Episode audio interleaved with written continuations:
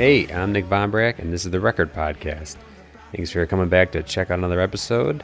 This week, I have a very special guest, and I know all my guests are very special, but this one is especially close to my heart.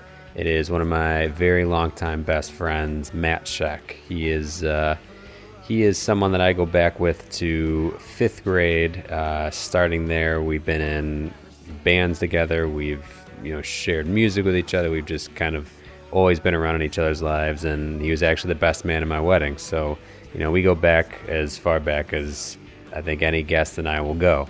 Um, but he uh, he's on today to talk about a couple different things. He uh, he was in the band Flowers for Dorian. He was also in some metal bands that we'll get into and uh, he runs and owns the company Slapass Creations, which is a clothing art company that does really awesome out of the box stuff that you should go check out. So if you go to slapasscreations.com or if you go to Etsy and search Slapass Creations, you'll see all the crazy stuff he's got up there. Go and support him. He does really awesome stuff, and it's a local company, and you gotta support your local companies, right? So go out and get a cool T-shirt or a pin or something sweet. Um, but we talk about a lot. We talk about both those things. We talk about Flowers for Dorian, Slapass Creations, all his, you know, all the bands before that, the band that we started in together, um, just our overall history, uh, metal, his love of metal music, uh, band rivalries, uh, battle of the bands, battles of the bands, battle of the bandses. Uh, we get into how those are a crazy ripoff. Um, MTV, Red Bull, a bunch of cool stuff that Flowers got into and how I was involved in all that, and a bunch of bunch more. It's a good long interview, and uh, we get into a lot. And it's actually the first in-person interview I've ever done, and uh, it was cool. It was really it was really fun to do. I hope I can do more of those in the future. And uh, although it was only I was only able to do it with one microphone, I think it doesn't sound too terrible. I'm sure someone will disagree with that, but uh, yeah, I got it to sound actually not so bad. And in honor of my guest this week, we're doing a, a, sweet little giveaway. So he, Matt's been kind enough to chuck up a few things for a giveaway. So if you go on Twitter, Facebook, any social media, make a post uh, about the record podcast and Slapass Creations, do something that's cool and unique, uh, promoting both both of those things, or at least Slapass Creations, but just tag me in it so I see it. Um, he is giving away uh, Flowers for Dorian CD, and some Slapass swag. So you'll get a nice little care package sent your way if you uh, if you just do one of those things. Post on social media, tag the Record Podcast, promote Slapass Creations, and you will get a nice little care package uh, that I'll announce the winner of uh, next week's episode. And uh, that's really just it. Um, I had a good, I got a good long email last night from my buddy Quinn Curran, who uh, was I go back with a long ways. He was the drummer Rule Twenty Two and uh, he he listened to some of the podcasts and gave me some notes on it. And I think the one thing that stood out to me mainly is more context, and I definitely think that's a good note. Uh, it's something that I'm going to work on more. Just kind of briefing everyone on who these people are, what these stories even mean.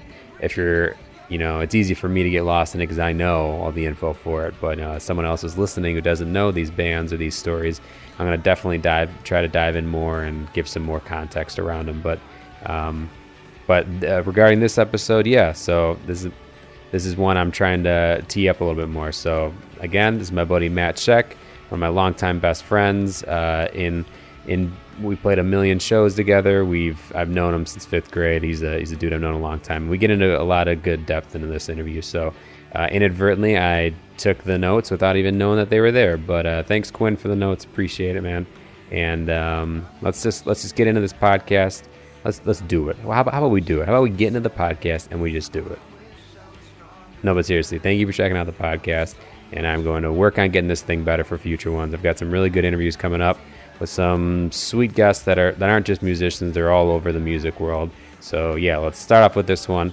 I'll see you next week with a winner for the podcast giveaway. Whatever, I'm just babbling. Go.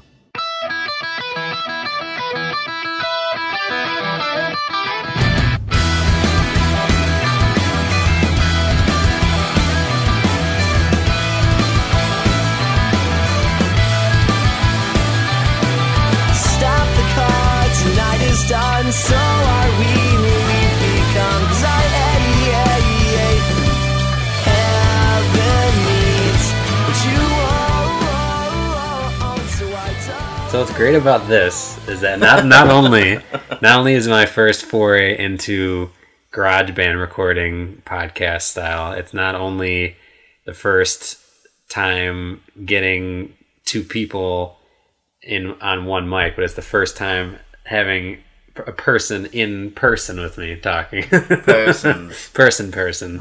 I'm a person. You are a person. What's and a what person? what is your name, person? I'm Matt Sczech.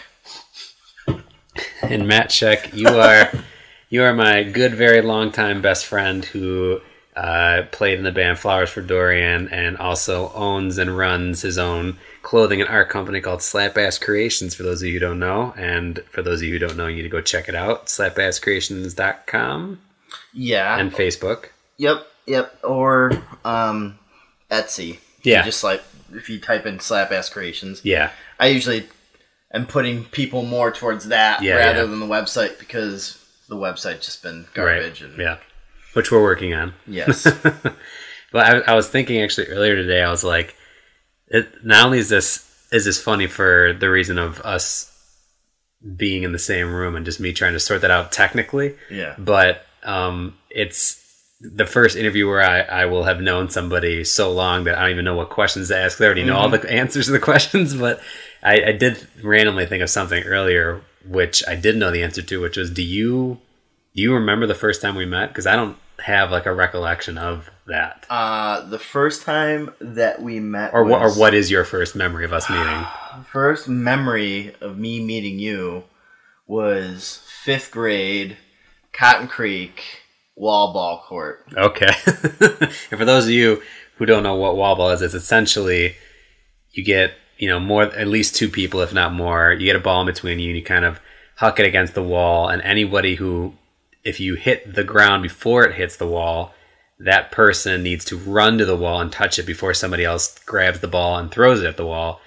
If that person hits the ball with the hits the wall with the ball before you get there, then you have to stand against the wall and get chucked mm-hmm. and get a ball chucked at you. Yep, yep.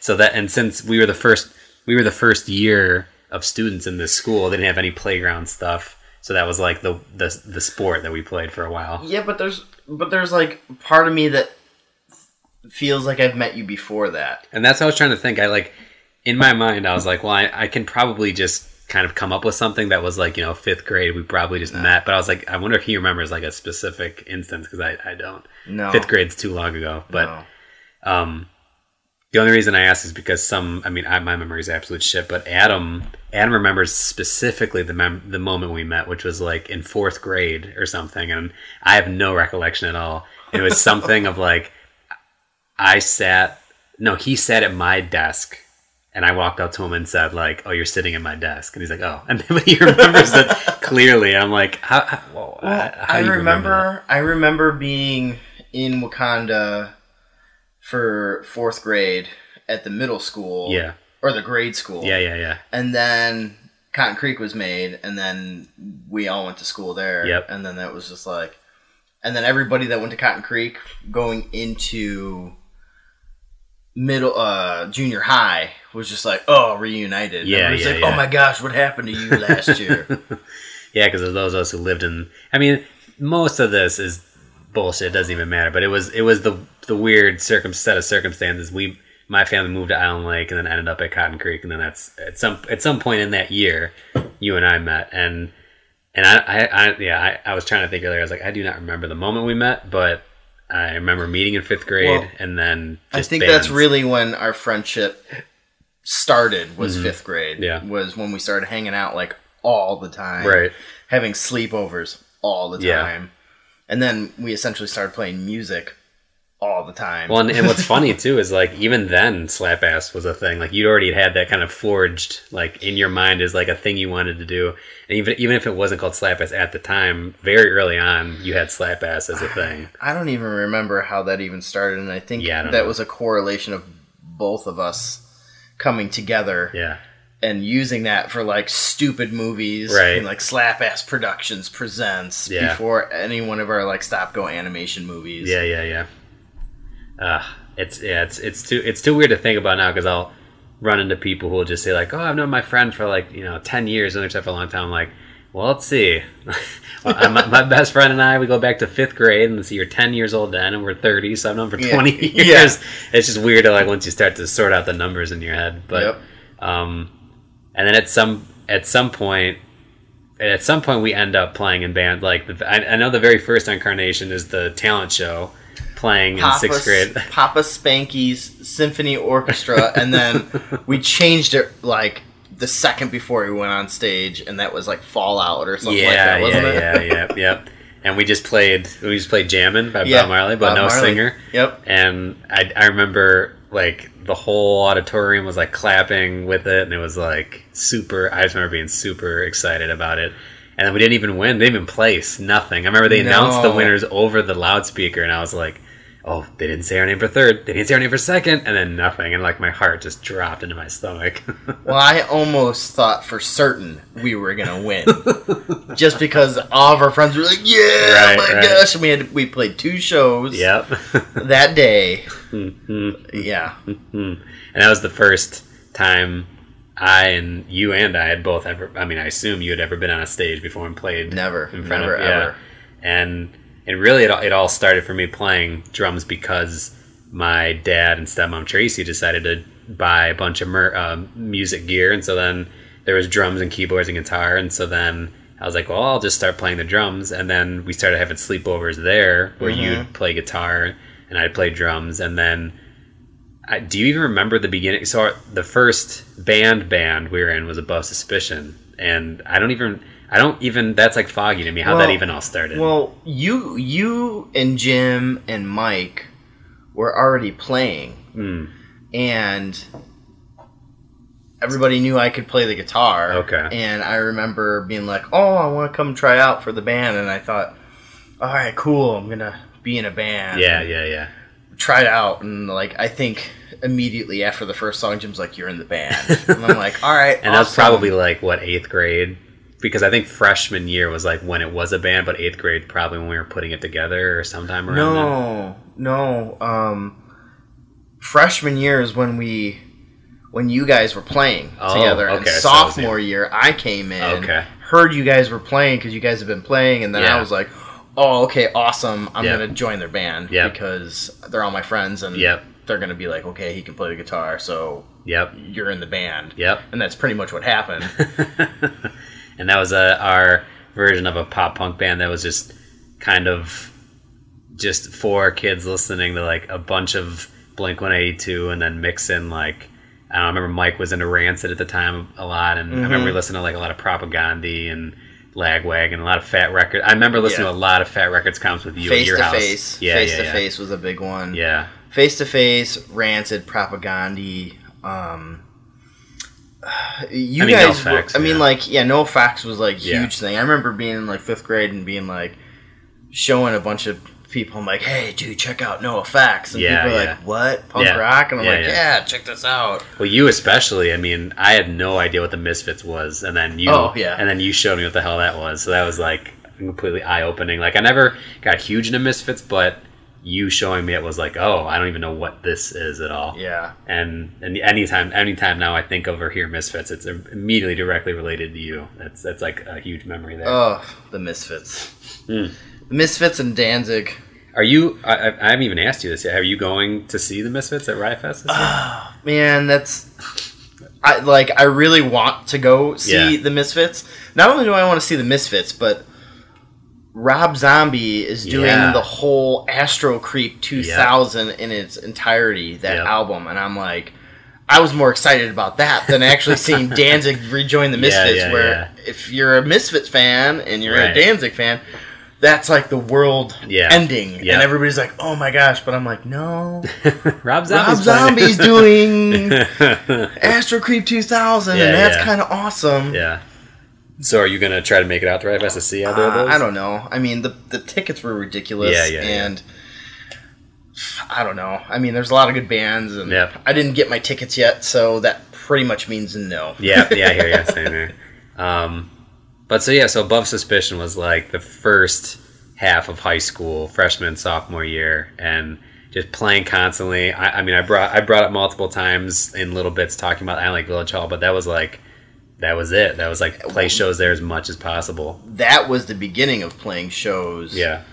was the Village Hall, and then the Just for Fun shows were even better. Yeah. Just because I thought that was like the sound there was just garbage. Right. No, you weren't there to play for sound. you were there just to play, Yeah. and everybody that was around wanted to be a part of that Yep. scene. Yep. So you went to those shows, and Yep. I mean, even like when we weren't in bands and there was bands that we knew that were playing, Right. we went to those Right, just because yeah. it's like, yeah, you went, you had a good time. It's like everybody knew you could. If you weren't at the merch booth, you were outside Yep. hanging out with your friends, drinking beer, or just BSing with everybody Yep. because Yeah, it was one of those things where it didn't even matter. You didn't know who the lineup was. You just went. You're like, all right, Yeah. it's Friday. Let's just go to the Village Yeah. Hall or the Wauconda Bowl for a minute there. And Jeez, dude, the village, the village hall with Milkman's kid, yeah, yeah, and then like, remember, and, and then uh, the Wauconda, the Wauconda Bowl. hmm I think that was like that was after. big for a minute. Well, before I joined Above Suspicion, we had Worthless Diversion, Oh, that's right. and I was that was the first. Actually, that was the f- the first real band that I was in. That I like me, Josh Rohde, and uh, Mike Czak. yep. And I think Blake was in it. Yeah, Blake yep. Edwards was in Yep. it for a little bit, but then we like kicked him out, or we like we did something. Yeah. And then like Kurt Kubachek, Yeah, and eventually sang, performed the show with us. Yep. Yep. I do remember that. Yeah. I remember that. I remember that show very distinctly because that room was so small. I think like Fire Code was like Yeah. maybe sixty people, and they probably jammed like hundred and Yeah. fifty to two hundred people. yeah. Yeah. and that was like hot Hot Carl special. Yeah. played that. Um, like we opened for Hot Carl, and then it was Milkman's Kid, Yeah. and then something else, and that's when like ska, the ska punk thing was like huge. Yep. And I was never really into the ska part of it, but yeah. I liked that they brought the fast part of punk into Yeah. it, Yeah. and like none of those people really liked metal. Yeah. And I was a, and I'm Yep. still a huge metalhead, but like, Which just- we'll get into. But like that was like I'm like all right well whatever this is what we're gonna play we're gonna play punk and I like punk and Yeah. and at that time I was like well all the punk band that these guys like is like like pop Yeah. like pop punk Yeah. Yeah. and, yeah. and essentially that's what like NOFX and even Rancid Right. is pop punk but Yeah. Rancid was more raw and just Right. like they did it right yeah. for me Yeah. that's what NOFX was too Right. Yeah, and and pl- playing all those. Sh- I mean, it was the band was it was around for like two years, but we played a bunch just between all those venues and like a little bit in like Mundelein at that church there and like oh random my gosh random I forgot other. about that Yeah, yeah. I actually told I told Jen the story of that of that show the other day, which which was um, we played this church, and I don't even I felt it was probably one of those shows where there's like a hundred bands playing and are just like jammed in the middle of it somewhere. So I remember we played, and then afterwards there were still like bands playing for a while, and and you were you you were we were outside. It was me and Blake, and we were waiting for you. You were talking to some girls, and and we were like sitting there waiting in the car, and Blake's like, "What's going on? Like, why are we waiting for him?" Like, I don't know. He's talking to some Oh my girls, gosh. and then. Forgot about this story and then and then I was like, all right, let's just pull up to him and see. And so we pulled, we like, I think we were ahead, so we went in reverse and like backed up to him, like, Matt, what's going on? And he just kind of looked at us and smiled. And one of the girls, I was like, let's go, you know, we're trying to leave. And one of the friends of the girl you were talking to is like, he's trying to get her number.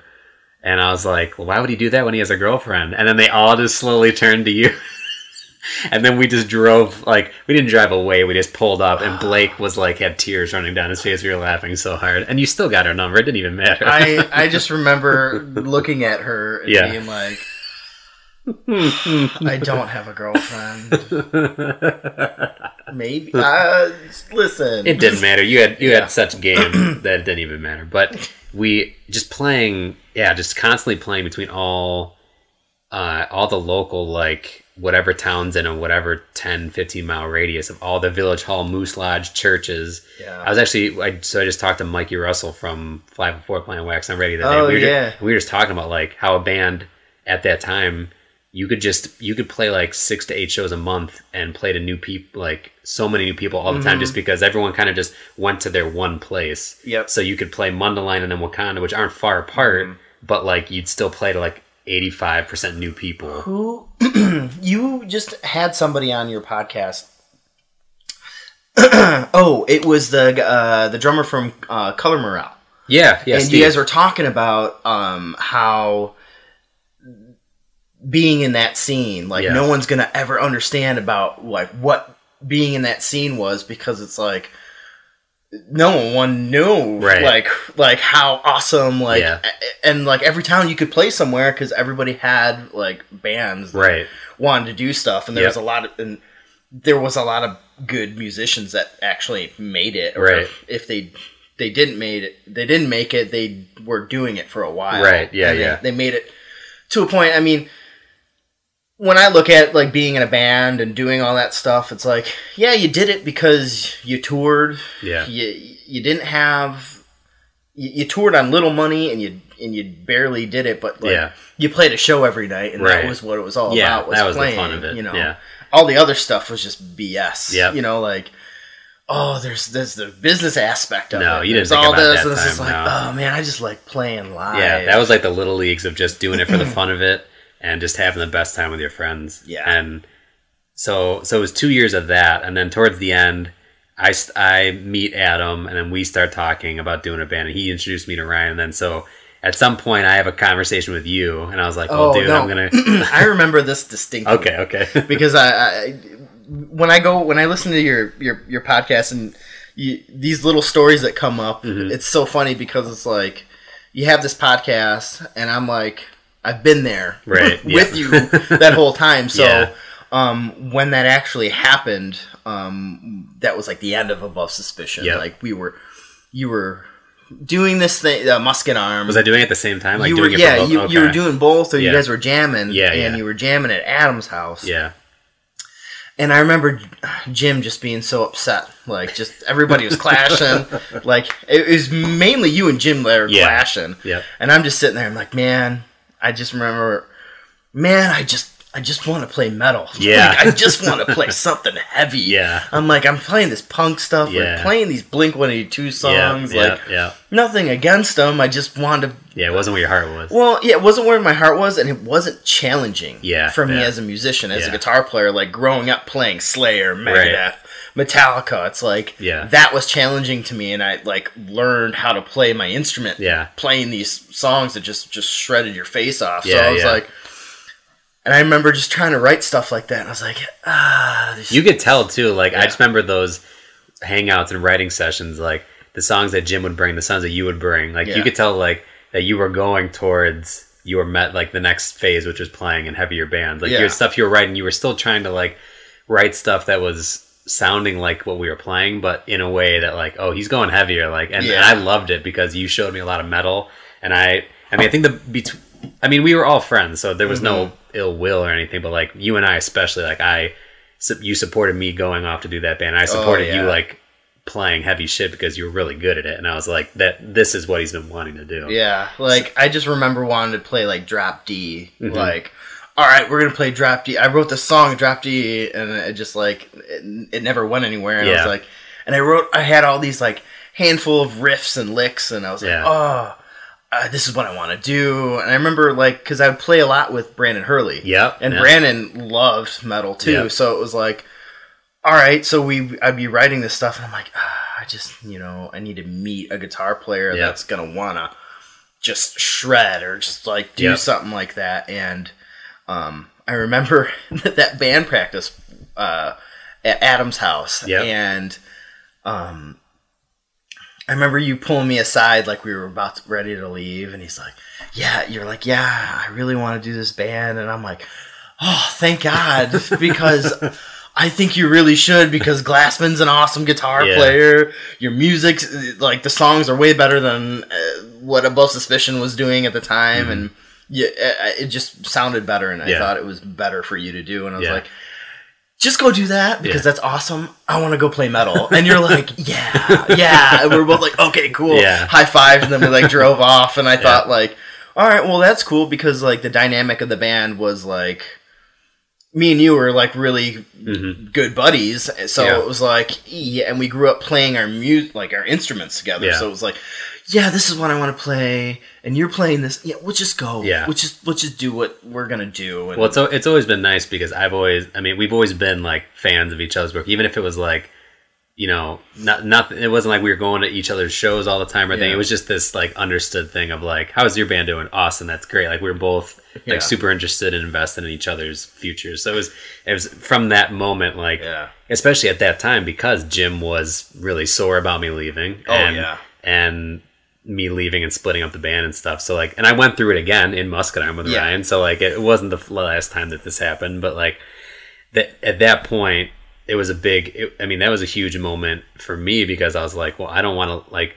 This isn't just some group of guys that I just met. Like these are my friends I've been friends with for a while, and I mm. want to like bum them out by doing this. But but so then I leave to go play in Muscadarm, and you, how does so what is you what is your next steps? Because I don't know if I actually know the like the little details of what happened for you after that. Uh, well, after well, the whole time that you were doing Musket Arm, Yeah. I was just, I, I, I think I was just like noodling around on the guitar and like coming. uh, What I was doing at the time was just learning more chords, like fuller chords, weird chords, Yeah. like, um, and this is before like the whole hardcore thing Sure. became huge. Like it, it was it was very underground, and I knew nothing of it at that time. Yeah. and then so um, before the opposite of December.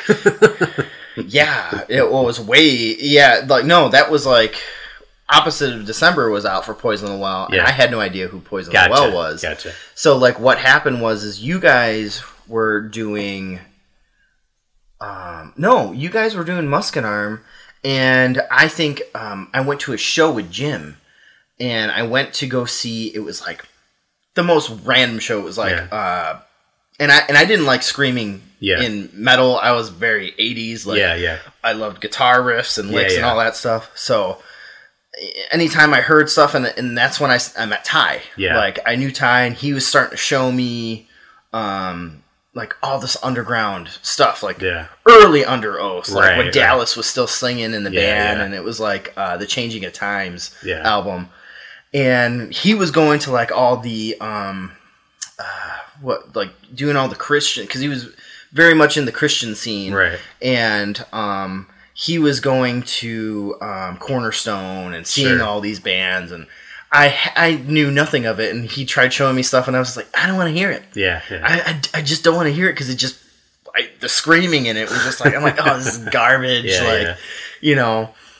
So then um, I go to a show with Jim, and it was going into our uh, it was like end of sophomore year, going Yeah. into junior year, and it was Promise Ring, Rufio, Poison the Well, and S- Strung Out was that is a weird line. yeah, Strung Out was the, the band that we were going to see, Yeah, and I'm like. I love Strung Out. Yeah, yeah. They, you know, because they had like They were like heavier- an '80s metal punk band. Yeah, they, they were like the the good j- mix, and I was like, yeah, Right. yeah, I can I can dig this. And then I remember we were up in the balcony at the Metro, yeah, and I'm like, oh, who are these guys? Because I hear them, I hear them tune, and they're just really heavy. I'm Yeah. like, wow, these guys are in like s- drop C. Like I don't, I didn't even know. I'm like, man, Yeah. these guys are heavier than D, and I like playing in D. yeah. And I remember looking at Jim like, who are these guys? He's like, oh, it's Poison. They're one of those get bands like, oh, whoa, whoa, whoa, whoa. like literally. I'm like, and I look at him, I'm like, okay, all right, I can, uh, all right. So Yeah. then, um, and like this is right when they just came out with uh, Tear from the Red, Okay, yeah, and um. I'd never heard of them. Yeah. And I'm like, okay. And all the bands, I was like, oh, Rufio. And everybody's like, yeah, Rufio. Oh, like, you know, and everybody liked them because they could shred. Right, and I was yeah. like, okay, whatever. yeah. But all of a sudden, I'm like, oh, okay. And then they come out and What was just Poison the Well in the lineup? Were they? they they were the main support. oh, okay. So they were opening up Yeah. for Strung Out, Okay. and after I saw them, Right. it was rightfully so. Why? Yeah. If not, they should have headlined. Yeah. Because they just, I mean, that was the first time I saw clean cut dudes. Yeah. Just like clean cut dudes come out with like Jackson guitars or like, you know, and just wielding them and like just throwing them. And I'm like, holy shit. And the guy comes out and, like, and I'm like, holy shit, these guys are awesome. Like they were heavy and they just like, I'd never heard anything like it. Yeah. And I was like, oh my gosh. And then I was like, after they got done playing, I was like, this is the best band. I, I just, oh my gosh. And Yeah. then like Strung Out went on and their sound guy sucked. Uh, Uh, they were way too loud, Yeah. and Poison Well had perfect sound. Yeah. They had a perfect volume. I was like, and I just remember leaving, being like, Jim's like, yeah, they were pretty good. I'm like, they sucked, dude. Poison Well kicked fucking ass, Yeah, and I just yeah. remember them being like, oh, okay, well, you know, I'm like, no, they were good. And he's like, yeah, you know. But that was, That was, like, the, the moment, moment, yeah. that I, I remember being like, holy shit. And then immediately the next day I called, I'm like, I, was like, man, I want to be in a metal band. I've been wanting to be in a metal band. yeah. I'm going to call, I called Ty, called Yeah. Tyler Hall. And I was like, hey man, have you ever heard of Poison the Well? And he, and he called, and he like looks at me and he goes, have I? Yeah, of course I've heard of Poison the Well. And all of a sudden, I pulled out all the CDs that he burned me and stuff. Ah. So like, all of a sudden, I'm pulling out like Zao Yeah. CDs, and I'm pulling out all my under like the Underoath CD, Yeah. and then like Extol, like Yeah. All this crazy metal, and I'm like, oh my gosh, this all just makes so much sense now because it's like you've been open and you see the light, and you're Yeah, like, yeah, oh my gosh, this metal is awesome, and um, that changed everything. And then from that day on, we started playing music together. Yeah. Like I remember sitting down, I was working at Island Foods, Yep. and Ty lived right behind the diner, Mm-hmm. right there, the Island Lake Cafe. And he would come, and we would literally he'd pick me up from, or he'd meet me at the the uh, the store. Mm-hmm. We'd go and we'd like smoke weed, and then we would go and play music. And I remember Yeah. the first day that I like I go into his room. He's got a PV half stack, and he's got this Dean guitar that, that Yeah. has like a Jackson headstock on Yeah. it, and it's got this crackle, like f- red crackle finish on it. And I'm like, oh, that guitar is the shit. and I'm like, man. So he starts playing. I'm like, yeah, and he starts playing some blues and stuff, and Yeah. he starts playing some of the metal stuff. Yeah. I'm like, oh, awesome. I'm like, well, let me see your guitar. And I just remember picking up the guitar and being like, just starting to play all these, like, anything off the Ozzy No More Tears album Yeah. and, like, M- Metallica and Megadeth. And he just, I'm just, just shredding along because. And then all, all of a sudden I look at him and he's laughing his ass off at me. I'm like, what is so funny? Like, Yeah. here I am thinking, like, oh, this guy thinks I'm a joke Yeah. that I'm playing this stuff. And he's like, and he's laughing so hard at me and i'm like what is going on he's like you're so fucking 80s man he's like you just shred i'm like well yeah man i mean that's what i grew up playing so it's like yeah why what so like from that day on we we started writing stuff and that's when we were in uh behold the pale horse Yeah. Oh yeah. I was gonna say Beneath This Ashen Sky. I forgot the first Yeah. variation was Behold. the yeah Pale Horse. behold the pale horse Yep. and then and actually you just posted a thing the musket arm cover. the musket arm cover of Behold This because Yeah. I know that there was always like this like weird animosity. Which I don't even know why. it was like a weird Because, animosity because our two bands, there's you and me, and it's there wouldn't have been between you and I. I It- remember it, was, between Mark and Ty and you guys for some reason. Just your sense of humor. Yeah. It's like I I remember meeting people that met people and or met all the guys in D Man and Yeah. like, oh, those guys are assholes. It's like, and I just remember being like, no, they're not assholes. You just don't get their fucking Yeah, humor. yeah, like yeah. you don't get them as people because yeah, they they're assholes to each other. be- Yeah. but they're like totally harmless and Yeah. they're Well, I do. Well, funny enough, I do remember, and it, it was a thing of like Ryan was pretty jealous a couple times. There's, if I don't know if you remember this, so so Behold the Pale Horse starts playing shows, and is Behold the Pale Horse with Dan and Colin, and who's the So- lineup? So um, that first show, and I know what show you're talking about, is when we played that Arlington or uh, Algonquin. the Algonquin Yes. Roadhouse. Yeah. and you, I felt so bad for you guys because we were playing with all those like really shitty punk bands. Yeah, and I only say that is because they were. Yeah. like and they were trying to do circle pits. They're like, "All right, everybody, let's do circle pits." and it's just like, and I just remember standing there being like, "These guys have no idea Yeah. What circle pits are, or what you guys are, you know." And they were just trying to have fun. Yeah. But I just remember just being like that total douche guy, being like, "You guys Right. don't even fucking know." Yeah. Yeah. Yeah. So then, um, I remember like we opened for you guys, and and no, I'm good.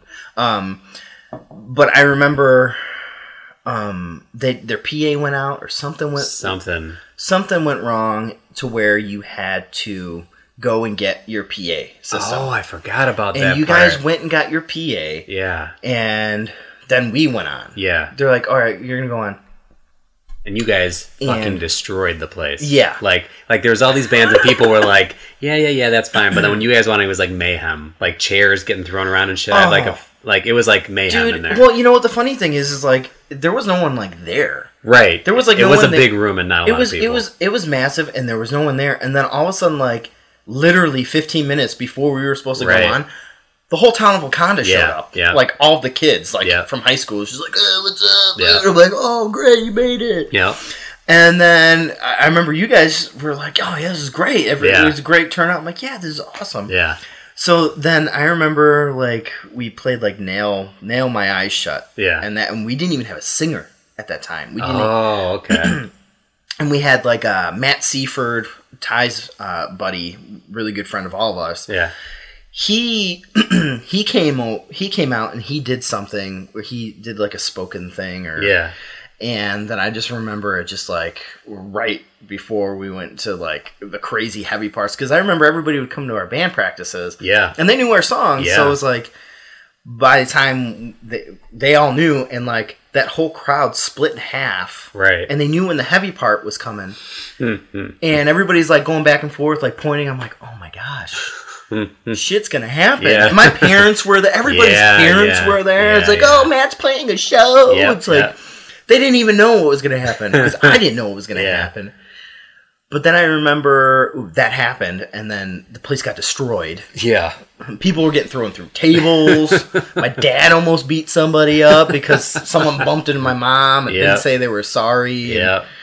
It was somebody mayhem. was on drugs. Somebody got arrested for drugs outside, and I just remember being like, "Holy shit!" We'll Yeah. go back to school. But then they shut the show down, Yep. and you guys didn't even get to play. Yep. And I remember there was animosity So I because think, of that. So I think that's what started it, and it was never, mm. it was never a thing with me and you guys because I knew you and loved you, and so there was mm-hmm. no thing. But it was it was Ryan being very because he was very much like the head of Musket Arm. It was like a lot of his songwriting and stuff, and that I think that might have been the show that kicked it off, and and because of that, also what came with it was like you guys we I think Ryan and us had an ego about like, oh, we're doing well, so like we're playing these songs well, so we mm-hmm. should get this following.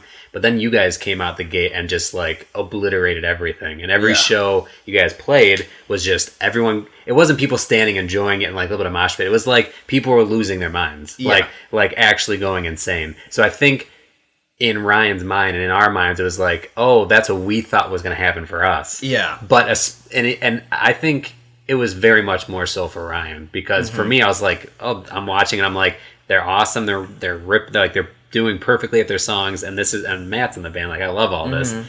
but I think for him it was like it was a big ego kick because Yeah. that was what he had kind of ex- had Yeah. hoped for his band but but yeah, th- then since then there was that, and, that, and then so then we put out that EP, and for whatever reason, that was the artwork Oh he decided gosh. to do, which was a white horse on the cover, and it, it was called "Behold This." And I remember, I remember at the time being like, I don't know about doing this, and I was like, oh, but whatever, it's goofy and stupid, and then but then it created even more animosity, Yeah. and it was it was so all so stupid, like such stupid like high school shit, but like yeah, but it did create a lot of weird silliness and but from behold the pale horse starting as instrumental band what what happens from that to like beneath this ashen sky and getting a sing like what do you remember like how Well, I remember we changed the name to Dorian Gray. oh yeah We changed it to Dorian Gray, and that was after the book Yeah. and that character. yeah Um, and then some other band in like Texas or something had the name, and they're like, "You gotta change your band." Yeah. And yeah. We're like, okay, whatever. And then I don't know who actually came up with "Beneath This Ashen Sky," but Yeah. that stuck. Yeah. and we used it.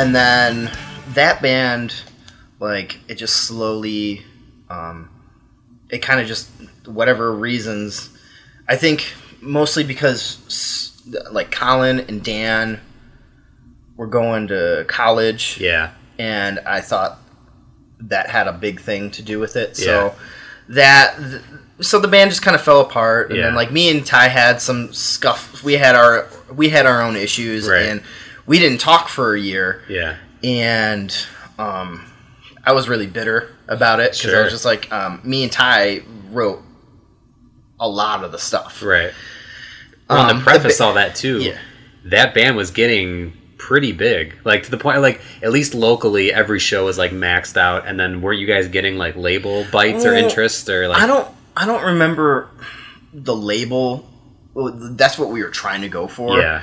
Um, but we were playing bigger things because we we did that pig stock thing. Yeah. we got to yeah. play It's with like, like big metal fest. you know like Atreyu. And Yeah, like, yeah, yeah. Uh, you know, uh, DevilDriver and Lay Dying, yep. and like, and you know, we started going to those things and doing stuff like that, and then the band kind of fell apart, Yeah. and I stopped talking to Ty and all this stuff. So then I was like, oh, I don't know what kind of music you know I'm gonna do. Yeah. but like I wasn't writing metal anymore. I was Yeah. writing more just like using cr- like crazy full chords, but I was still doing riffing. yeah. You know, I just wasn't like just you know stuff. doing this crazy chugging stuff. I was doing chugging in a way with these full chords to make it, you know, just it was more pretty. Yeah. You know what I mean? Yeah. So then, uh, me and Ty started talking again, and like literally a day after we started talking, we started playing music again. like, and we literally wrote like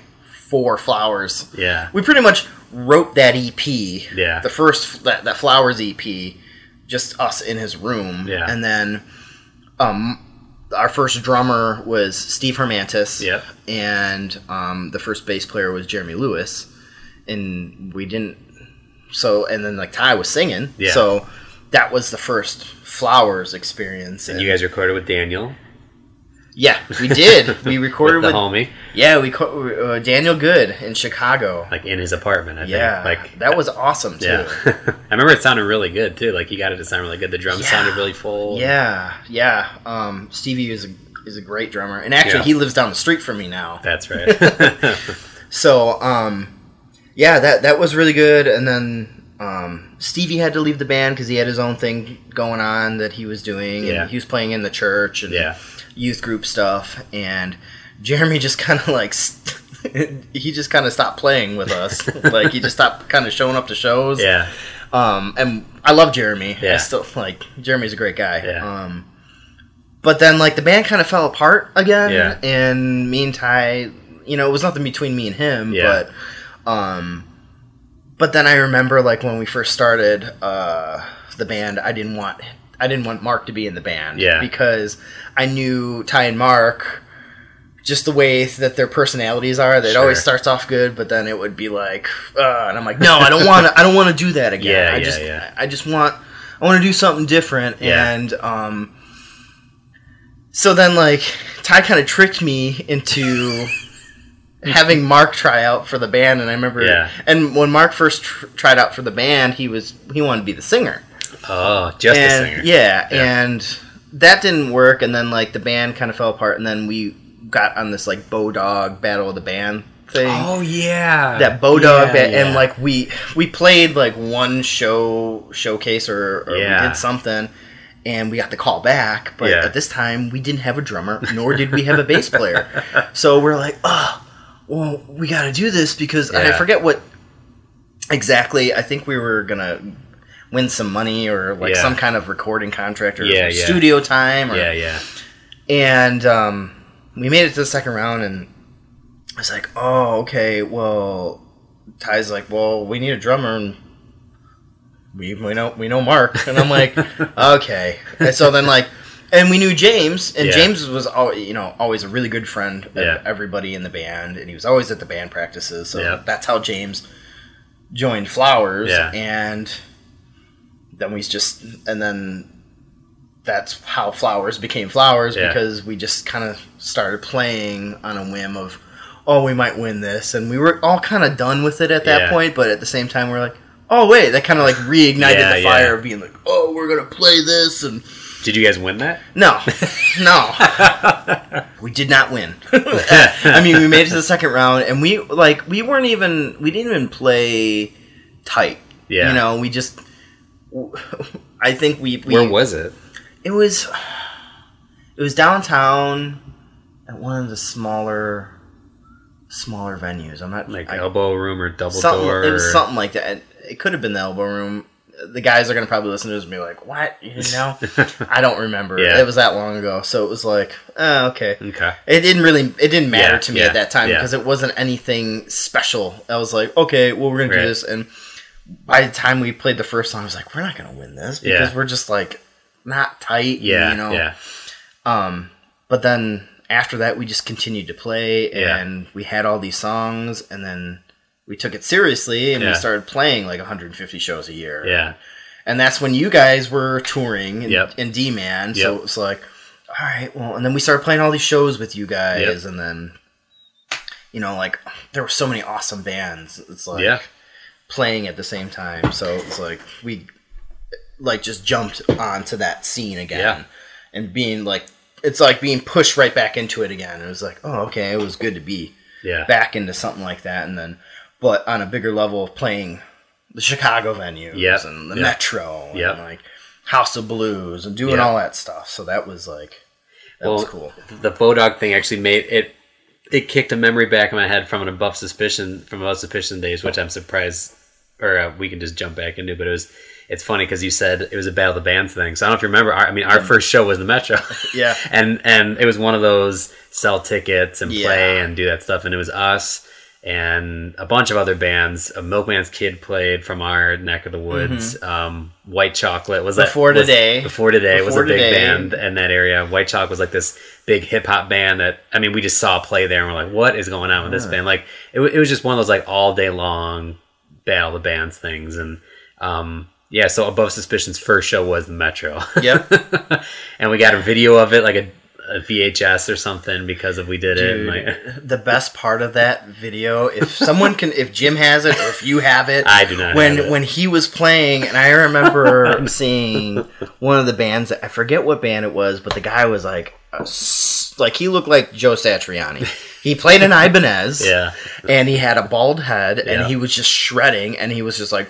I remember him just like walking on his knees and stuff, and I was like, "Oh yeah, that guy can shred." or- Yeah. And then I remember seeing Jim like you watch the, he's wearing this T-shirt, yeah, but over the T-shirt he's wearing one of those V-neck pullover like Yeah, sweaters yeah, yeah. with his backwards hat and his purple hair, and I just remember him like playing and like being really like weird about it and like getting on his knees for a second to walk, and I'm like, what are you I think doing? he tripped on a cable and landed on his knees and then kept like kept it going. Yeah, yeah, yeah. But that's just even thinking about those like at that time, like two of the big things that were going on were like playing at whatever Village Hall Moose Lodge, Yeah. VFW kind of places, and also these like pay to play battle the bands Oh things, which gosh. was such a fucking racket. Like make these kids go out and hustle and sell Oh tickets gosh. for 10, 15 bucks a ticket. And then, oh, you'll be if you if you win or if you place, you'll get some recording time or something. And like, but you know, I mean, there's some of these shows were like 30, 40 bands long. Like, Yeah, it was retarded. Like how how long it was. Yeah, it was just like all day okay, long. it's an all day thing, and it's Yeah. like almost like you're going to a sports event, like Yeah. a tournament, and you're like, Yeah. oh, I gotta, oh, okay, right, and watch then, these right. Well, guys. you and if you play early, you got to stay to hang out to like hear how you place. Then I don't know what we placed, but we placed well enough to get recording time. Like it must have been like top ten bands or something. Yeah, get got- recording time. We got something. I think we got if I rem- something popped in my mind where we got ninth place maybe. So maybe it's like ten top ten bands get recording time. Or Yeah, we got like two hours. Yeah, like in and the we, studio. and we recorded. I, have no idea where we recorded, but I remember recording some guy's basement, and that was the EP that we put out. That was no. Well, didn't we win something else too? We won. So like we did the that EP, and I I remember playing. uh, My guitar sounded like garbage because I was playing it on my dad's bass amp. Oh yeah, yeah, And yeah. I, and I remember I recorded one whole song in drop D because I was I was writing all this metal stuff, yeah. and I didn't even like check my tuning yep, or anything. Yep. And I remember playing being like, din, din, din, din, din, din, dun, dun, dun, and, we recorded it and we yep. kept it. Yeah, yeah. you only had two hours. We had to get through it. Yeah. Yeah, but like the power chords sound like garbage. Yeah. I was like, wait, what is that? Why does it sound bad? oh, we'll just turn that down. like, oh, so I virtually wasn't on that song until. but remember, we played it, recording some guy's basement. I had like big pit stains on his shirt, and like yeah. we just recorded like five or six songs, and that was the thing that we, you know, sold or passed around. But that, but that, but when you said the Bodog thing, it just made me think of like, oh yeah, like the whole start of our band was a Battle of the Bands thing, and like that was how we recorded anything. Well, and you know, like it, that's what that felt like. That Bodog thing is like Yeah. you had to sell these things, and Yeah. I think at that point we were like, whatever, we're just gonna put the money up, Right. You know, it's like I'm done hustling. Yeah. like I, you know, like being in a band is such a hustle, and like already, yeah, what people don't understand is when you're starting out and doing all of it, it's such a big hustle, and, and people think once you make it, yeah, the hustle's over. Right, no. The hustle just gets crazier. it just begins. it just gets crazier. It's like, Yeah. all right, well, those were the stepping stones and the building blocks for you to to learn. So it's like when you're doing it professionally, it's like it's a whole new hustle. you're like, oh my gosh, Yeah. like what am I doing? It's like, and I hated that part of it. It's Yeah. like, so like in flowers, I was like, all right, well, I'm making the merch because I had the silkscreen machine because because Slapass. It got to that point where I'm like. I'm not paying for it to be made. I'm gonna make it. Yeah. I'm gonna learn how to do all this stuff, yeah, and that was my job yeah, and then everybody else had something else Sure. like well you you have to book the shows Yeah, and yeah, you yeah. got to get the van and so and that was like mark's uh, thing was like when we were, were getting ready to tour yeah, he had to go get a van so like i remember him like get, trading his car in to get this van and the van was like it was all right it got us Yeah. places but it was breaking and yeah. you know all that touring stuff Yeah. Well, and and so flower so flowers for Dorian. When I mean, again, that was another band. Like I think it must have been the chemistry of either just you and Ty or the four of you guys. But like, I feel like each band you were in had some kind of like buzz to it. Like, and Yeah. fairly early on, and it, and it was because you guys were writing good songs and playing them well. But it also was just another thing of like, this feels like this band could have something big happen to Yeah. them. And and then so we started playing a bunch of shows locally and things. And then once we got we played the Metro once. We played the Metro, I think, three times. And the second show, the list each time they, they let us put together the band list, and we put it was like us, you guys, White Tie Affair, which be, was a favor to a friend. We didn't really want them to play. oh my but- gosh i forgot about yeah. those guys So that was so that was but the- they were pretty they were big though they, they had were like a good following So they were on Epic Records. And Yeah. that was the, before we signed to Vagrant. Epic was That's coming right, around, yeah. and so the guys that we knew at Epic were like, "Oh, like this this band is going to be a big band, and like if you could get them on the show." And so we did it as a favor to them. But I was trying to think of who else played it. It was us, you guys, them.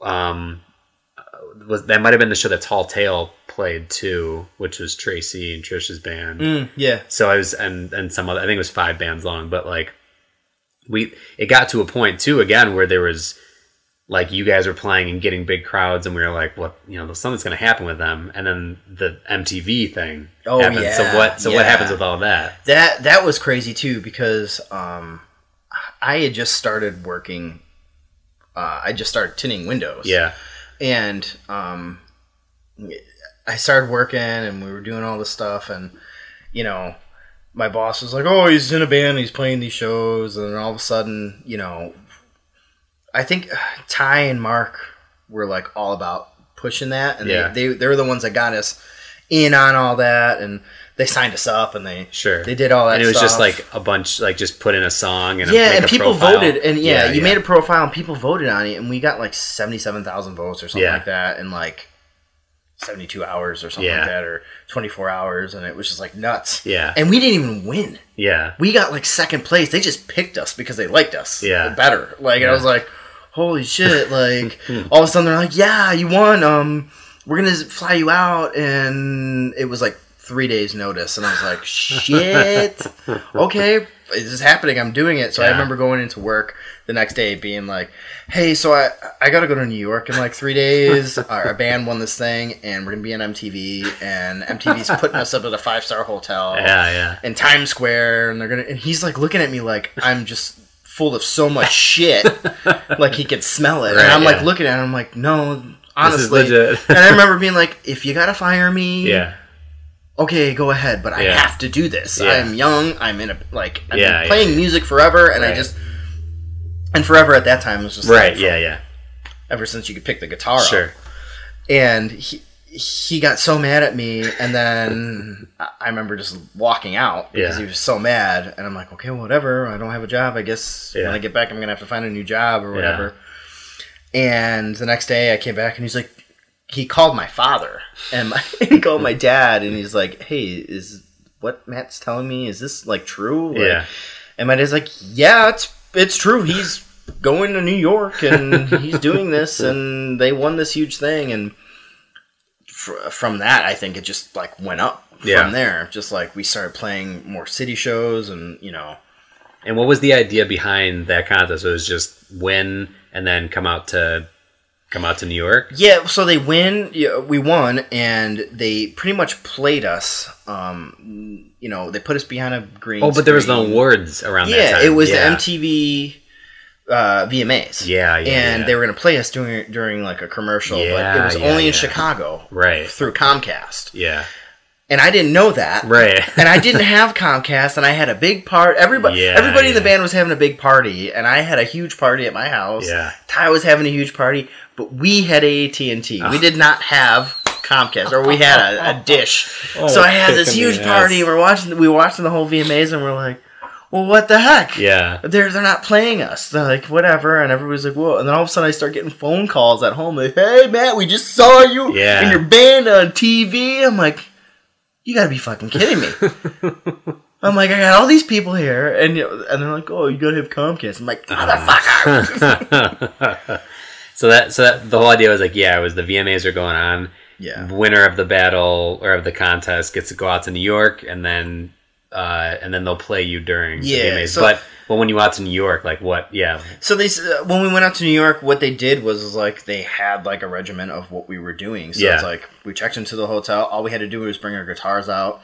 We told them what amps and everything we wanted to play. yeah, and we were just playing live in this like crazy green back green Yeah, screen yeah. room and like two camera guys are just filming us and i'm like oh this is cool and we're just just it's like playing like a live practice for yeah, like yeah, two and a half hours just like you're playing a show and i brought like extra shirts and stuff because i was Yeah, yeah. sweating through them and it's like there we had the moon man behind us and we and that Yeah. thing, and that guy's heavy. That thing is so heavy. So you know and we're doing that and they were doing interviews like we went down to the like the the east like the lower east side or something like that in new york and they were just doing interviews and, yeah, and then they gave us all like hundred dollar gift cards to go spend in times square. Yeah, yeah, you know everybody got their girlfriends a gift. Yep, yep. we're like oh okay cool. And um and then we came back and we're like oh wow. So it was more of like a you win you get this publicity Yeah, for you. yeah, yeah, and i mean stuff came from it. Yeah, and it just boosted uh, all of our like it boosted us you know lit a fire under our ass even Yeah. more. And we just started doing it hard and we we played as many shows did the whole radio stuff you Yeah. know, like everything It's like my boss was like man you got to get off early today i'm like i i gotta go Yeah. at like this time because i gotta be at the beat kitchen Yeah, in like 45 minutes and I got to go back to Lake Zurich to help the guys load Yeah, back up yeah, and we were always late. we were that band that was always late Yeah. and the Beat Kitchen hated us for it.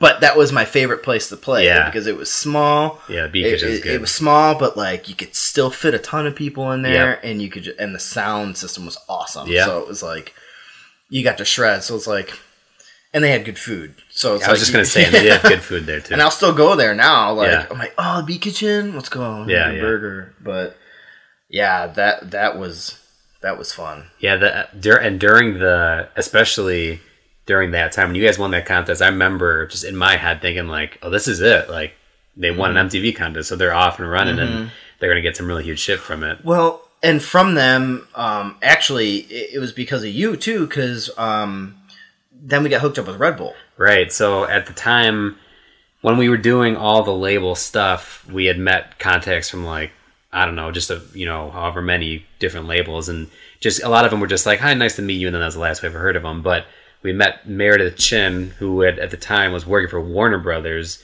and I think maybe Sire or some uh, offshoot of it. And then at some point, she went off to Red Bull, and I had been kind of like emailing her once every few months, just checking in with her, and and my big thing was like I always wanted to have a record label because I was like, you know, when you're on tour, when you're in a band, you're like, here's all these bands who aren't signed. Mm-hmm. Fucking sign this band. And it's like I wish I had this money so I could sign these bands and put out these albums. Yeah. And so I I remember there's at some point an email I was where she would be like, hey, send me a list of bands that you like again. And I sent her this list of like it was like over like four or five emails, and each email was like ten bands. And I remember I put you guys on one of the lists, and then she was like, "Oh, oh, flowers, I dig this." And I was like, "Yeah, cool." And here's their like these are my some of my best buds. One especially. Here's mm-hmm. their contact info. And then at some point, I don't, I don't even. I mean, I'm sure we had a conversation over, but at mm-hmm. some point, you guys just were like getting into Red Bull Records shit. Oh, like, oh yeah, especially because that was a very new thing, Red Bull She- Records at they, the time. They were coming out to like, I mean, she was coming out. She came out to Clearwater. Yeah. Um, Which is not easy to get to. No. Especially if you're flying from another place No. and like getting your ass yeah. Let's it. go to West Dundee. Yeah, you know. yeah. Um, yeah, so she came to a Clearwater show. I think that was the first time she saw us, and then she came to a, I, b- I believe, a Metro, Yeah. show? Probably yeah. and then um, someone came out to when we played um, the House of Blues with um, what the heck? They just played Side Outs. What was that? Oh, Lucky Boys. Yeah, Confusion. when, Yep. when we played with Lucky Boys and the Frantic, yep. and uh, they came out and we met her boss Yeah. and um, and then we were on uh, our second tour. It was our fall tour. Yeah. Um, and we're on tour, and our cars were breaking down. Mark was in the hospital because Oh, God. he he was having some issues. I believe he had like an ulcer or something like Oh, Jesus. that, and uh, he had to go to the hospital and. We had to cancel the show, and we are like, "Man, this tour is just kind of just kind of like uh Yeah. you know it just wasn't and i and, and at that point too we were also talking to meredith and they're Yeah. like hey you know we got this new studio at the red bull um, you know the red bull st- uh, headquarters Yeah. in santa monica and i'm like oh and they wanted us to like you know come out there Yeah. and we're like well no if you guys aren't paying for it we're not Right. gonna go out there Yeah. and they're like going back and forth with us. They're like, "Oh, well," it turned into like, "Oh, you need to have, you need to come out here," and oh, and then it got to, "Oh, put a budget together," and and that was like, you know, we're bringing our guitars, Yeah. we're gonna fly out there, and the, these are the this is the equipment we want to rent while we're in the studio for that. Yeah. the six to seven days that Yeah. we were. Um, and then they're like, okay, cool. So then we went down to Red Bull and we recorded, and like every day we were going into LA to pick up either our amps or Yeah. going to Burbank to pick up Mark's drums, and we're meeting all these people. And Yeah. I, I remember this distinctly. We were like returning Mark's drums. Yeah. Like we, we were done. And uh, you could just hear this band just shredding, just ripping. You just hear these guitars. You're like, oh man. We're like, yeah, man, who's playing? Yeah. they're like, oh, the guy's like, oh man, it's Thin Lizzy's playing. You want to go check them out? I'm like, yeah, uh, but we gotta go. Like, and you just hear the just like Yeah. the dueling guitars like harmonizing. And you're like, oh, we could be watching Thin Lizzy right now. It's like, what are the odds? Yeah, But, yeah. um, it's like that. That stuff was really cool. Yeah, yeah. I told I I forgot about like I know that you guys had hooked up with them, but I forgot that you got flown out there. Yeah. record, what happened with re- what you recorded for them? Uh, well, we were pretty much putting together a full length album. Yeah. Because we only had that EP and like we had been recording and they put us into um, we had all these other demo songs that we were doing that they actually uh, funded and we Oh, put okay. a they, they had us put together uh, you know just everything and be like okay yeah you want to use this person and uh, we were using Nick Baumhart was the guy who did our C our, our EP and we wanted to use him on the full length but Mm-hmm. we were using this other guy's uh, uh, that worked through Red Bull Eric Stedman Mm. and um, we liked what he was doing but we really wanted Nick Yeah, to be a part of it, but like we had maybe like three, four songs with Nick that we'd done that Red Bull funded, okay. and then um, they're like, "Hey, come out to Santa Monica." So, and we're like, "Okay." So then we recorded like another four songs, four or five songs, and we were getting ready to do that, and oh, that's like really after we got back from Santa Monica. That's really when like the band kind of fell apart yeah, and it was just like, ugh, really? Life's got to happen to everybody Yeah, at the yeah, same yeah, time, and it was just like, I knew exactly that like if I was going to do it, everybody had to be on the same page, Right. and n- not everybody was on the same page Right. at all, and the band fell apart just because it wasn't for anybody in particular. It was just everybody was kind of doing Yeah. their own thing, and Yeah. just you know. it Well, sucked. You, I, I, always looked to you as like the glue to that band, like because whether whether who and the rest of the band was on whose side about what issue was like you were kind of in the middle, like like if you weren't if you weren't in, then it was like then the wheels were going to come off because you had to hold that yeah, together. well, and that, and that and that's really kind of what happened was like it, it got to a point where I was like trying to be the glue still, and Yeah. it was just like I was getting fed up with it. So Yeah. I was like, oh, okay, well, I'm listening to everybody's sides here, Yep. and I was just kind of like, okay, well, I'm done too. If everybody else is done, I'm done. Yeah. And I think after that that point, I was like, uh, I'm not gonna put my future in anybody else's hands yeah, yeah, again, especially after that one, it, it was just like one of those. Oh man, this is like it was such it was such a good movement Yeah, that we, yeah, we were doing because like, I mean, I loved playing live. and I loved like just and you could tell too when Yeah. everyone when anyone would watch you and I'd watch it, it was like this this guy is like he is like for this thirty minutes like he is fully there. He's not you know some bands you watch they're just like phoning it in like you were there and you were giving it. well, and that's how everybody in the band Yeah. was too. It's like there was like, uh, I mean, whatever problems we were having Yeah. at the time, like by the time we got on stage, it was kind of forgot about. Yeah, yeah. like until you were done and unplugged, Right. and everybody's like, "I fucking hate you, I hate you." And it's like, oh, Which is a funny, you Yeah. know, it's a funny thing for some bands. That is a thing of like some bands have some bands are very, you know, everyone's happy dory and everything, and that's fine. But some bands are like, there's some shit going on behind closed doors, but when we go on stage, that's not an issue. Like we still know how to lock in and Yeah. Mm-hmm. be good. But then when that's done, you know, we still have this shit to do. It's like it's like a, a couple who's in turmoil. When you go out in public, they're like, oh, they look great. What's wrong? And then Mm-hmm. Yeah. behind closed doors, they're fucking ripping each other's heads off. So that is a, a band dynamic that happens. You just kind of assume that everything's fine, but it's like no, these are also people who Mm-hmm. It- are around each other all the time. It's like brothers or sisters. Oh yeah, whatever. well yeah, and that's the thing too. It's like a lot of people don't realize it's like um it's like oh man, well I I don't want to. It's like having a girlfriend's really hard to have in Right. a band when you're touring. It's like, are you kidding me?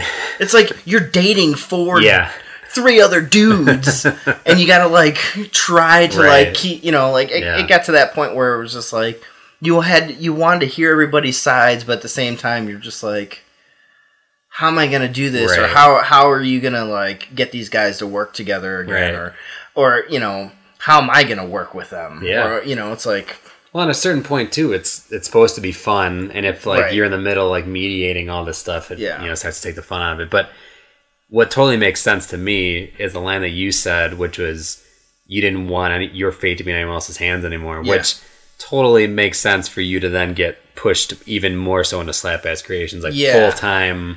This is what you wanted, Yeah. Mm-hmm. even though you had been doing it for a while. Like really taking the reins in on that. And that and that was like the big thing too. Is like because I remember having a conversation with Mark on Yeah. tour, and I remember we were in Shamokin, uh, Pennsylvania, Hmm. and Mark's just like, "You you would pick your company over the band." I'm like, "No." yeah, And he's like, "No, you wouldn't And I, and I like had to like step back and think about. It. I'm like, "Well, yeah, I would, but like I without like not a crappy reason, Right. You know, but like when the shit hit the fan, I was like, "Fuck this, man! I'm gonna do this because Yeah. I've been I haven't." You know, like I was touring and I was bringing it on tour with me, and I only had so much stuff to bring, and it was just kind of like on the back burner, Right. kind of half-ass, and I'm like, uh, and I think it, when Flowers broke up, that was really when I'm like, okay, this is what I'm gonna do, Yeah. this is how I'm gonna do it, and I've been kind of doing both, but now I'm gonna do this, Right. And that's when, really when the company kind of got bigger, Yeah. you know. And I mean, the local scene really helped it because Yeah. bands would wear the stuff. My friends were there, and people Yep. were like, oh. You know, they they uh, would automatically associate like, oh, that's Flowers merch yeah. you know, and people would be. So it's probably a good thing too that if you were Yeah. able to separate yourself from that. yeah, and and like I said, yeah, you had already been doing it for years and years, just kind of on the Mm-hmm. side. But then this was the time that like, okay, you have nothing in your way, you have nothing holding you back. Like this is the time for you to like fully immerse Mm-hmm. Yeah. yourself in this shit. And and at that and that was a big boost into it. And that's when I could tell even in, on my own side, like this was like a, a business now. It wasn't like a thing to do to make a little side cash. This was like your Yeah. career now. Yep. And and since then, I mean, being going from being in bands and just kind of being a part of something and then now going to something that this is your thing mm-hmm. i mean it's a big change to go through like Oh, and not not only that like this is like here in a band you can rely on three or four other people like Yeah. oh if i don't do it they'll do it but this is like no if you don't do it it's not getting done Well, and that was my my exact attitude Yeah. when I did it. Uh, I I was like, you know, right when I was like, oh, the band didn't work out. Well, that wasn't me because Right. I really I really tried to keep that band together. But Yeah. when it got to the point where it was no longer in my hands, it was like, oh, okay, well, I'm gonna do this, and I'm like, and if I fail at this, I have no one else Right. to because I'm doing everything Yeah. from the artwork to making it to pushing it, promoting it. If I don't make it, that is entirely on me, Right. and I can't blame. And I'm and I I I still believe in that, Right. You know, it's Yeah. like I'm not if I'm not if I if I feel like oh man this isn't working, it's like well you need to push yourself Yeah, harder. You yeah. need- what are you not doing? Yeah, It's yeah. Like well I'm doing everything. right yeah yeah yeah well and, and what's interesting about like yeah aside from going from having a group of people to rely on to then it's just you it's it's not like you just went to another band this is like a it's a business it's your business and while music is still involved in the way that like a lot of your art and a lot of the work is like you can tell is mm-hmm. influenced by music this is the whole other if there's a pie chart of your life music was just this one slice Yeah. the whole other part was skateboarding since i've known you've always skateboarded Yeah. also just being an artist so like it, it's just it's it's funny too because th- i'm sure people were like for some people it was like oh this absolutely makes sense but some people are like oh i didn't even know this was like a part of your life but it's like oh well if you would have known him you would have seen this coming a mile Oh, away like this was just waiting to happen Well, that's funny too. It's because like uh, the last couple girlfriends that I've had, Yeah. are, were like they did they had no idea yeah about the music side, Right. You know, or, or or they knew that's what I did, but they like never saw me play live, right Or, yeah yeah yeah or did they ever like you know see me like really play the guitar much or like Yeah. pick it up and be like yeah check this out you know but like they just knew the art and Yeah. like what i was pushing and stuff and it's like but i've always had music and i'm Yeah. always and, th- and that's another thing too is like that was always very personal to me music still is very personal and like I, I share music to people that love music Right. that like people are like oh like i share music with you Yeah. all the time just Yep. because we grew up playing music but Yeah. like I share with my other friends and stuff but i'm always looking for new music yeah but that stuff kind of funnels back into like I, back into Slapass and so Mm-hmm. yeah with Slapass because it covers so much and there are so many companies out there that you like and even like support that aren't your company. Mm-hmm. Like, what do you when you look at Slapass? What is it that you see Slapass being like? Why is it important? Why do you think people should care about it? Why do you think it's a thing that like you know matters in the world Uh, aside from just being unique? Having your own like art artistic style. When you go to these shows and you set up next to these other kind of companies, Mm-hmm. like what do you kind of what do you see in that world? That's that's a really good question because like I never I've never thought of it that way. Yeah. I've always thought of it like well the reason I'm making this stuff is because I enjoy it. Yeah. I, I really enjoy it and I um I if I'm making something it's because something inspired me to to do it, but Mm-hmm. I'm always making stuff so it's like you know, I go through a sketchbook a year Yeah. and I don't even use all the designs, and I like I go through them, I'm looking, and I'm like, oh, okay, I'm gonna Mhm. use that, but like, like anybody that like stands out, that that was a weird thing is when I went to like like C two E two, Yeah. Chicago Comic Con this Yeah. year, uh, that was the first time we'd ever done something that big, Yeah. and um, I went. I had like a bunch of my friends come out, and they were all a part of it. And I remember going up there and being like, kind of intimidated. Yeah. You know, like, oh, well, what am I compared Right. to everybody else? Right. You know. But then, like, It's like a bail the band. yeah, it's it, it- that is it really what Yeah. what it is. But I didn't have to sell the tickets. Right, you know, I paid my way Yep. to for the booth, and um, I just remember looking at my whole setup and just being like, "Well, this is me. This Yeah. is what I do. Yep. Like, this is just like an accumulation of like everything that I am. Yeah. Like, you know, metal, horror movies, just Yep. cartoons, Yeah. just skateboarding." any of that stuff uh, that's what made the company Yeah. what it was and or what it is and i just remember saying something like oh man i'm uh, i said it to ty Mm-hmm. and, and and ty came with and helped run and sell and stuff and he was just i was just like oh man like uh, i'm really selling with the big dogs now and, Yeah. and ty like stopped and like looked at me he's like what do you what do you mean he's like you are the big dog here because like we had so many people Yeah. I mean, our our booth was just like, I mean, like, you know, you have the people that walk by and they're Sure. like, uh, you know, like we had people walk by and if they didn't like it, they just kept walking. Yeah. But like the people that liked it loved it. Yeah. So it wasn't like. The people that walked by were like, "Oh, well, I'm kind of. This is kind of cool." They were like, "This stuff is great! Oh my Yeah, gosh, yeah, let me buy yeah. a couple shirts and here have some stickers and you know." So like, it was like this like really cool time, and it was like very much my niche. Yeah. You know, I found my niche of like, well, I gotta start doing these more. and I gotta start doing all this, and I, I, I just remember talking to the guy who um, um, booked me for the thing Yeah. for for C two E two, and he was like, uh, and I'd asked him like, hey man, um, do you guys do any other? Do you are you associated with San Diego for Comic Con out there? He's like, no, we're not associated with them, but we do New York and Seattle. I'm like, well. When's the, what's the next one? And he's like, well, New York's in October, you know, and it's March. And I'm like, okay. And he, he told me that like the first day. Yeah. And I had no idea how I was going to sell. Right. I had no idea what we were going to do. And like, and, and every day he came and checked on us. And um, at the end of the, on Sunday, I just remember just being like, uh, I mean, by day two, everything, the whole trip was paid for by Yeah. day two.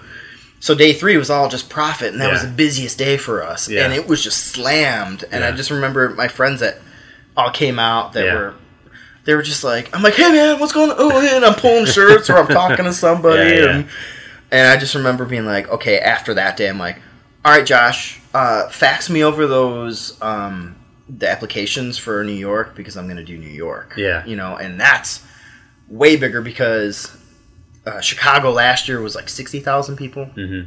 I think this year was like 70 or 80. New York last year was 160,000. that was last year. I'm like, oh my gosh. So, and and it's an extra day. So right. uh, Chicago Comic Con was, was three days, and this Yeah. is four days. And it and I was just like, oh my gosh. I remember. 125,000 people or something, Oh. 130,000 people. And yeah. I just remember being like, I signed the papers and I'd like signed the check over. Yeah. And I'm like, oh man, that's that's expensive because it was like you know, like Comic Con was like thirteen hundred. Yeah. You know, I'm like, oh okay. This one was like nineteen hundred. Yeah. Not on top of you know. Getting your asses there. well, getting my and we drove and we're gonna drive down there. Right. And the hotel was like two grand because we're staying in Manhattan Yeah. for for six days. Yeah, you know, yeah, yeah. five six days, and I'm like, oh my gosh! But then I'm like, I'm thinking about, it, I'm like, well, Yeah, yeah. You, well, money to you make better money. make sure that you have enough stuff because Yeah. it's gonna sell. So well, that that like like how with this podcast, I like to get into stuff about bands that people don't know about. With owning a company like you do, that's the kind of stuff that probably people don't under- like really think about. Because if you go to a C2E2, you're like, oh, I go there and I walk by a booth and whatever. Yeah. But like that booth, it took them this much money, Yeah. this much run up time to prep all the Yeah. gear. Like it's a fucking and they're it's selling like a band. too. It's a hustle. Yeah, yeah, it is. It is a major hustle, and Yeah. I was like, I mean, people were asking me like, how was it in Chicago? I'm like, well, we killed it. Yeah. like I was like, wow, like I was just really I, taken back by like, oh, because you know I've been doing this for a while, yeah. and I've been doing like shows and stuff, and this was like the first big, Right. big show where I was like, yeah. oh, I can do this. Yeah. Like, all right, well, this is what I'm going to do, and this is the area and the the venues that I would be doing because you know I want to do a cartoon show, Yep. and it's like these comics, cartoons, movies. Like, Yeah. I mean, the amount of awesome artists. Like, if if you've never been to a comic con, Yeah. it's not just comics, Right. right. I mean, you go there, there is like just amazing artists Yeah. everywhere. Like uh, they just have a whole section called Artist Alley, and they have smaller booths. Like they get like a table, Yeah. and they're just selling the prints and like doodles and, Yeah. and all. But like, there's so many awesome artists out there. But then you get into the booth areas, and all of a sudden you got these huge booths, like Yeah. with guys just doing their own thing, the same thing that I'm doing, just it's their niche. Right. This is what I'm doing, so it's like, holy moly. So for now, so now, you- so now your path has been, even from the beginning, it's been playing guitar and creating art, and then for a long time it was more so focused on the music side with the art kind of like if it was like Yeah. 70 30 or 80 20 Yeah. now it's flipped the other way where the Oh. art and the company is like completely your focus Yeah. and but music kind of influences it and like kind of Mm-hmm. supports it in like in a more inadvertent way Mm-hmm. now that you've gotten to this point, what do you kind of see or hope for Slapass in the next, you know, five or so years? Or what are what are things you're looking forward to? You said New York's coming up, so you're getting excited and like Um, ramping up for that. well- like, what are other kinds of things you want to do with Slapass that maybe you haven't done yet? Well, I definitely want to be doing this full time Yeah, Um, because I work. Yeah. I work full time, and Yeah. like people are like that we see like our friends or Yeah. something when we go to the bar and they're like, "Wow, Slapass is getting so big." It's like. Oh, it's like, and then I, I start talking to them like, oh yeah, well I, I still tint windows. They're like, what? yeah, wait, what? You still work? I'm like, Yeah. yeah. It's like, Hmm. it's my time Yeah. is like very limited Yep. to what I do. Mhm. So it's like, yeah, a no. I'm I'm a pretty busy dude. So Yeah. it's like, okay, yeah, we're gonna we're gonna do this. yeah, yeah, yeah, but yeah, I want to do that full time. I want to. I, actually, I want to just like do more of these big shows. Yeah. and then just I want to make a cartoon show. Yeah. we've been talking about it for years. Yep. So it's like, So what big, are we doing next? Big, big. Am- you're at, the very least, it's never like you feel like, oh, this is what it is, and I'm fine with it. Like you Yeah. want to do bigger Yeah. things with it and Mhm. get to a point where it is supporting you full time. Mhm. And and that's a part of this. That, another thing, another you kind of just assume, oh, that's a that's a company. Oh, that's a band. That's what they do all the time. I mean, a lot of the bands they're living at home with their parents, so they don't have Yeah. overhead. Like a lot of these companies, like they got to work a whole other job just to support that company. So Mhm. when people say like you know shop local support these these little companies you kind of just think oh yeah that's fine whatever but like there's a reason that people are trying to do that because those companies those bands are trying to get out of the circumstances they're in to get to the next one so Mm-hmm. Like it's a hustle, man. Yeah. And that, it's like, I mean, I learned a lot of my hustling just from being in the band, Right. And it's still like, I still treat it as like, oh, I'm selling merch at a at a show, you know. but I'm I'm not selling. I'm selling Yeah. my own merch, Right. eh, and this is my show. Yeah, so yeah, like, yeah. uh, this is what I'm doing. So it's it's, it's, like, it's funny how much being in a band you get into it to have fun you get into it to have a good time but it really shapes the kind of person you end up being later in life. Mm-hmm. What even if it has nothing to do with music, like you approach whatever job or career with a lot of the same like patience or work ethic or things like that because of. I mean, when you're in a band, you got to hustle. So like you uh-huh. tr- take that elsewhere. Well, and you, and you know the funny thing is too is like not a lot of people realize when you are doing something like what I'm doing or being in a band, but like Yeah. when you're starting a clothing company or trying to be an entrepreneur, like people do it for two years and they struggle so Yeah. hard and they're like, oh my gosh, I'm done with this. Yeah. Like two, three years, I'm done. I'm, I didn't go anywhere. And I'm just sick of the idea, or they lose their vision of what where they want to go, or maybe their vision vision has changed because yeah, it's not a career right yet. right. You know, and like for me, it's, it's like we just September was our 10 year. Yeah. So it was like 10 years of doing Slapass, and people are like, wow, Yeah, isn't that crazy? I'm like, it doesn't really feel Right, like much. right. And you know, it's just like people are like, well, what are, what what are your words of advice or something? It's like just keep doing Yeah, it. You know, it's yeah. like I'm still doing it, and I'm Yeah. just getting to that point now where I'm like, I'm starting to make consistent flow of money where it's like. Web sales and Yeah. it's always in the back of my van, so it's like, Yeah. oh, okay, so I'm selling it here. It's Yeah. always push, push, push. I always got, I always have a stack of stickers on me. It's like Yeah. you're just, it's like pushing a band. It's Yeah. the same hustle. It's like it's not 40 hours a week. It's Yeah. all the time. it's, your brand. Yeah. You know, you're building a brand, you hustle. You Yeah. got to push it. You got to do as much as you can. It's like Yeah. playing every show you can. Yep. It's, what venues am I going to do? Where am I going to sell? How am I going to do this stuff? It's like what and and I'm doing these art shows or I'm doing this and Yeah. you f- try to figure out your niche and you, you know you got these booth fees to, to pay and how are you going to make your money before how much stuff do you have to sell before you break even and was it worth it? Yeah. you know it's like and to me it's always worth it when you meet somebody like as being in a band. Yeah, when you play a show for maybe like 10 people. Yeah, or three people as long as you got that one person that was like blown away Yeah. was like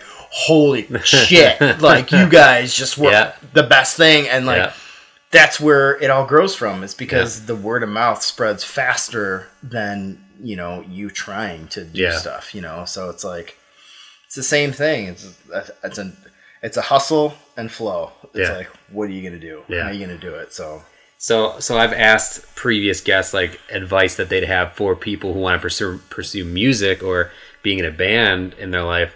Now, here's a nice different perspective. If there are people listening who are wanting to start their own side businesses or get things up on Etsy or do things like that, and they like, what what would you say to yourself ten years ago starting Slapass? What are, any bits of advice or like things to avoid or things to keep in mind in starting a new um, business?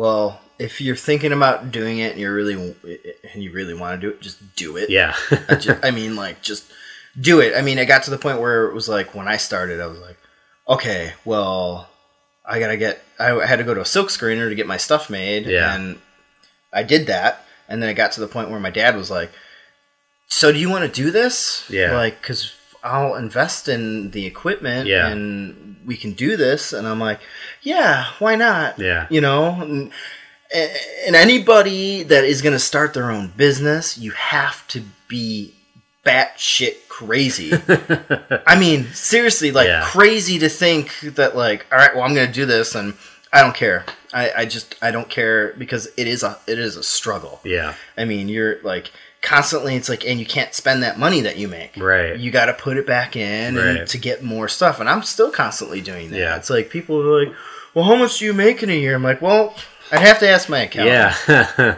and and it's to that point now where my accountant's like the last like two two three years he's like hey man you profited and i'm like awesome Yeah. he's like keep doing what you're doing yeah, exactly. Yeah. and he and he even told me when I first started uh, going through him, he's like, "Listen," um, and it's Brian Petratus, by the way, that was also Milkman's in Kid. Milkman's Kid, which is now is my full- accountant. Life is full circle. It's a full circle.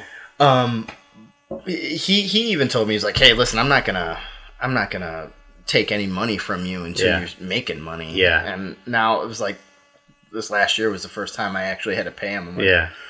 hey, what do you want this year? He's like, how about this? And I'm like, okay, finally you're taking money from me, so that makes me feel Right. much better about yeah, myself. it's a good uh, thing. If, if you're giving him money, it's because you're making money. Yeah, but I, I just say just uh, just do it, and I mean you you learn. Right. I mean, along the ways of what you're what you're gonna do. I Yeah. mean, business like I don't have any business schooling under Yeah. me.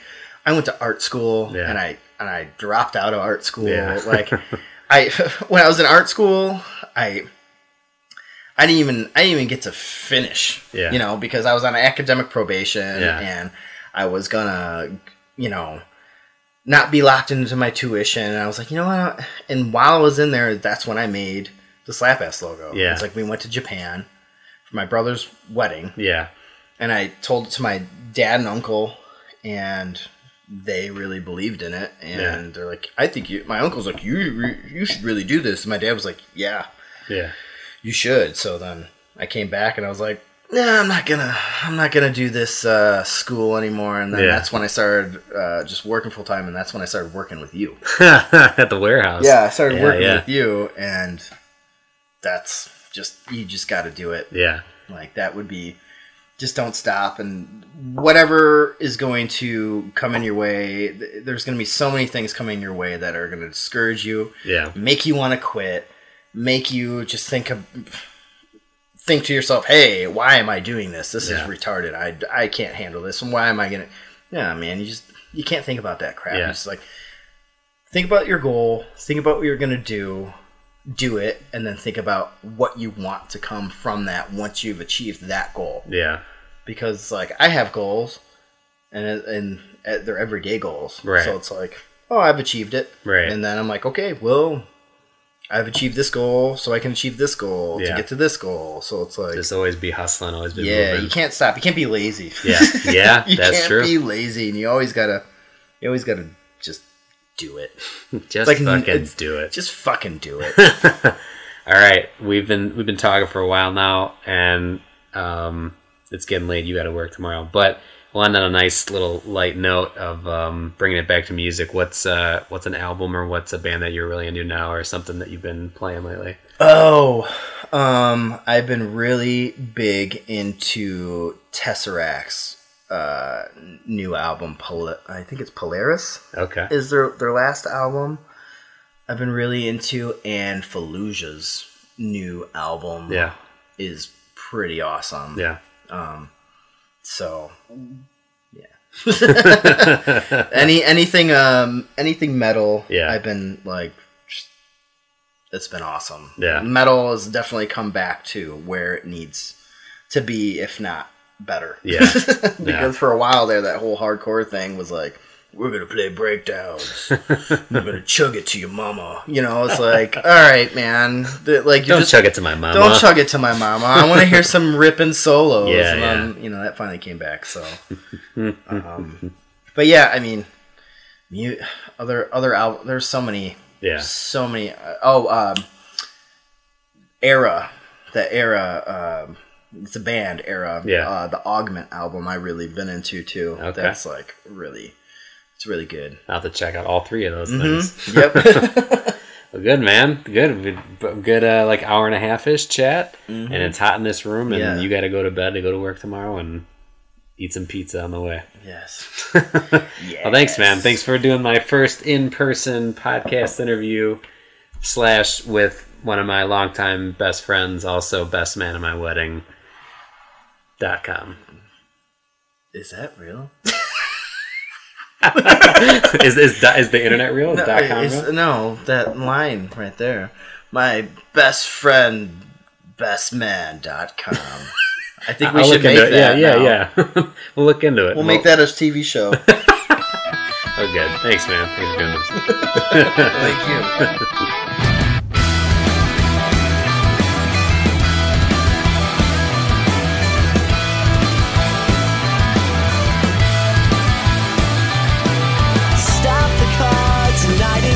The car,